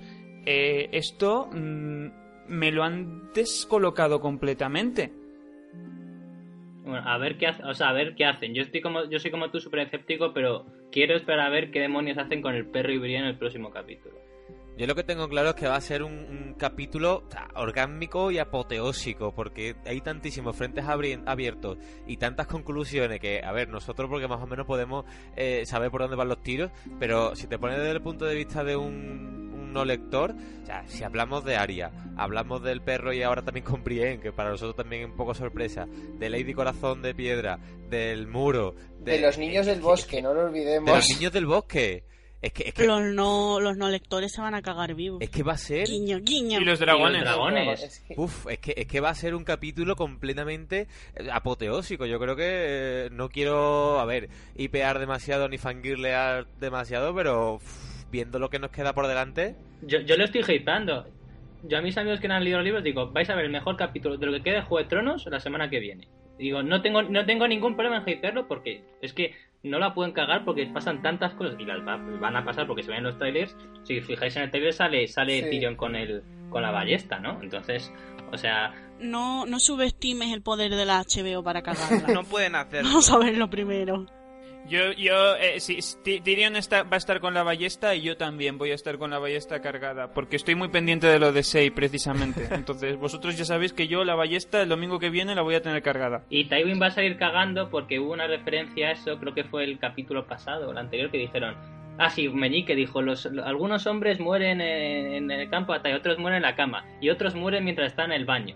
Entonces, eso lo dijo Meñique en capítulos anteriores, que quedó un poco así olvidado, pero fue yo estoy seguro que fue un guiño a lo de Tywin. Bueno, olvidado, no lo dijimos porque era un poco spoiler el, el mencionar quizás, bueno, pero que sí, que, que era un poco también vaticinando porque mm, si hay formas de morir, yo creo que es un poco forzado que Meñique dijera que lo- hay gente que muere en el orinal, ¿no? Un poco, no sé, vaticinando, es que, es que está clarísimo. Yo cuando lo vi digo, joder, qué sobrada se acaba de marcar la HBO, pero bueno. Bueno, yo creo que podemos finalizar aquí el análisis de este capítulo. Que si bien nos han dado una completa eh, dosis del muro, quizás el, que viene pues tengamos un poco menos y así compensamos y, y tengamos pues to- todo lo demás que esperamos con, con ganas. Así que, eh, como siempre, voy a hacer un repaso por los comentarios que nos habéis dejado en Facebook, eh, facebook.com barra hielo y fuego pod. Así que voy a ello. La décima Lisboa dice, pues me ha dado un infartito como no lector. Y ya nada tiene sentido. Pobre. y lo que te queda, décima. Débora Andrea Santis Muñoz dice, sé que cambiaron cosas, pero me ha gustado mucho lo que vi. Me agradó que, que se dedicara el capítulo completo a la trama del muro. Me emocioné demasiado con las muertes de Pip y, Gle- y Gren, eh, porque de cierta forma me tomaron por sorpresa. Y la de Ygritte, no sé, le faltó algo de- más de emotividad. Lo de Sam y Ellie eh, me dio ternurita. Ellie siempre se pone en plan esposa demandante. Janos me dio risa, Rata Cobarde y Alistair eh, hasta me cayó un poco mejor. Fantasma hizo una pequeña aparición y se agradece, y Super John repartiendo hasta martillazo limpio. El final del capítulo me dejó algo fría, pero en general estuvo muy entretenido y ya quiero que sea el domingo para el último capítulo que se prevé épico. Completamente épico, te lo decimos, Débora. Alfonso Ruiz Moreno dice, tanto, el- tanto muro no me ha aburrido, la verdad. En general ha estado bastante bien. Lo peor, la muerte de Ygritte. En el libro se me saltaron las lágrimas y aquí me he quedado un poco me. Me ha emocionado más la conversación del maestre Aemon sobre su juventud que esta muerte. Jane Westerling dice, me ha parecido malo en todos los sentidos. No hay quien aguante Vaya palo. no hay quien aguante tantos minutos de la trama del muro, y menos si no saben llevarla o rodar como se debe. Esos planos aéreos de la batalla en los que se veía a la gente correteando de un lado a otro, o quietos sin saber dónde ir. Mira, uno de los tuyos, Carlos. Mira, Jane sabe lo que digo. No sé, poca gente veía yo peleando. Me ha quedado un poco bastante vacío. Eh, los 100.000 salvajes, que, eh, perdón, los 100.000 salvajes han salido cuatro gritando con piedras y palos. Los gigantes y mamú mm, no entiendo tanto hype. Eran dos gigantes contados y un elefante peludo. Y para rematar, la muerte de Pip y Glenn, que no era necesaria para nada porque eh, mucho que queráis justificar lo de Glenn con Donald Noyes. Eh, dejen ya de fusionar personajes porque matan a gente que luego tienen cosas que hacer. El peor capítulo no solo, no solo de la temporada, sino de la serie. No ha estado a la altura de las expectativas ni siquiera de la muerte de Ygritte. Una más eh, petafils en los libros y ahí queda en nada. A ver si vuelven a ceñirse a los libros y dejan de destrozar la obra de Martin. Ay, lo llevas claro, Jane. Pero a ver, yo creo que este capítulo, por decirlo así, la expresión mítica nuestra es bastante canon, ¿no? Salvo que las dos batallas son a la vez. Uf. Si obviamos las muertes de, de Pipi y esto, pero las batallas suceden. Hostia, Javi, si obviamos las muertes de personajes que están, que están vivos, lo obviamos no, todo. ya, pero decir, por ejemplo, o sea, hay gente que dice, no, tendría que estar atacar Stannis mientras están atacando ahora el muro. No, Stannis ataca después cuando están parlamentando, ¿sabes? O sea, mm, yo creo que más o menos han intentado ser fieles, más o menos, más o menos. Pues continúo con Mary Stark, que dice un capítulo épico en cuanto a batallas, discurso para motivar a los hermanos y una Lister Thor eh, muy interesante, osado y sin perder su odio hacia Jon, pero haciendo lo que debe. Eh, la escena de Ygritte con Jon ha sido muy emotiva y no pude contener la lagrimilla que sorté leyendo el libro. Glenn y Pip mueren en la batalla, no lo recuerdo. Eh, lo más flojo ha sido el final, pero lo esperaba más intenso. Me da miedo que en el capítulo 10 no ocurra lo que llevo esperando tanto tiempo. Sin hacer spoilers, nos dice la continuación de la trama de Tyrion. Gigantes, mamut, cenitas, todo muy logrado, espero ansiosa el desenlace. Joaquín Bermúdez Aguilera dice, muy bueno en general, es cierto lo que se dice eh, de que es el noveno capítulo más flojo hasta la fecha, pero en esta temporada también ha emitido el mejor segundo y octavo capítulo de la serie. La muerte de Ygritte no era posible hacerla muy emotiva por el simple hecho de que esta temporada ha estado prácticamente desaparecida. Aún así, a mí me ha emocionado tal y como ya hizo en los libros. Me ha parecido un acierto el uso de la guadaña barredora y no recuerdo que los gigantes supieran usar arcos, pero me ha parecido muy hardcore. Hombre, eso, eso del octavo más bueno, yo como no, como no estuve, no pude estar la semana pasada, no lo dije, pero vamos, si quitamos el combate el, el combate final de la montaña, yo, yo estoy totalmente con Javi. A mí el octavo mm, capítulo tiene un buen final y todo lo demás es, es, es, es contraproducente. Pero es que, pero es que la escena de Oberyn es tan buena que gana todo lo demás. Ya está. Ya, claro, como está al final te olvidas, sí, es verdad. Continúo con Tierra de Barrenaus, que dice, en general el capítulo me gustó. Emoción, peleas gigantes y mamuts. Eh, pegas, que los 100.000 parecían 4 o 5 y los 102 se multiplicaban como gremlins en piscina. Cosas del presupuesto, supongo. Laura Domínguez dice, demasiado muro para mí. Le podían haber dedicado a la muerte de Ygritte un poco más y añadir todas las líneas del libro para hacer eh, que sea una muerte que, que te duela de verdad, porque a mí apenas me ha emocionado. El siguiente será muy grande. Pepe Tesoro dice, fue todo muy épico hasta el épico desenlace que todos los lectores esperábamos no apareció. Y yo me quedé con la cara de tonto que daba gusto. Como tú, Javi. Muy bien, ahí estamos, Pepe. Chloe DG dice, un buen capítulo pero no tuvo un, su final perfecto. Y entre paréntesis faltó Stannis. Eh, Alice, Alistair Torne dice, tuvo un final decente. Las muertes de Pippi Glenn me dolieron, pero bueno, había que reducir personajes. Edel Penas al mando de la defensa estuvo muy inspirador. Por John me pareció excesivo su protagonismo, pero al menos no aburrió. Y en cuanto a la muerte de Ygritte, me alegro eh, que no hayan cambiado el diálogo. A esa maldita había que odiarla hasta el final. Maldita lisiada. Di que sí, yo, di que sí. José Olivares dice, muy fan del gigante que lanza la flecha. Ajá. Nieves Simón Martínez dice, a ver, eh, para ser una, una lectora a mí me ha convencido. El plano 360 genial. Lo que pasa es que esperaba un final distinto. Se han dejado demasiadas cosas para un solo capítulo y a los no lectores les va a dar una taquicardia. Exacto. José Carlos García dice, punto fuerte.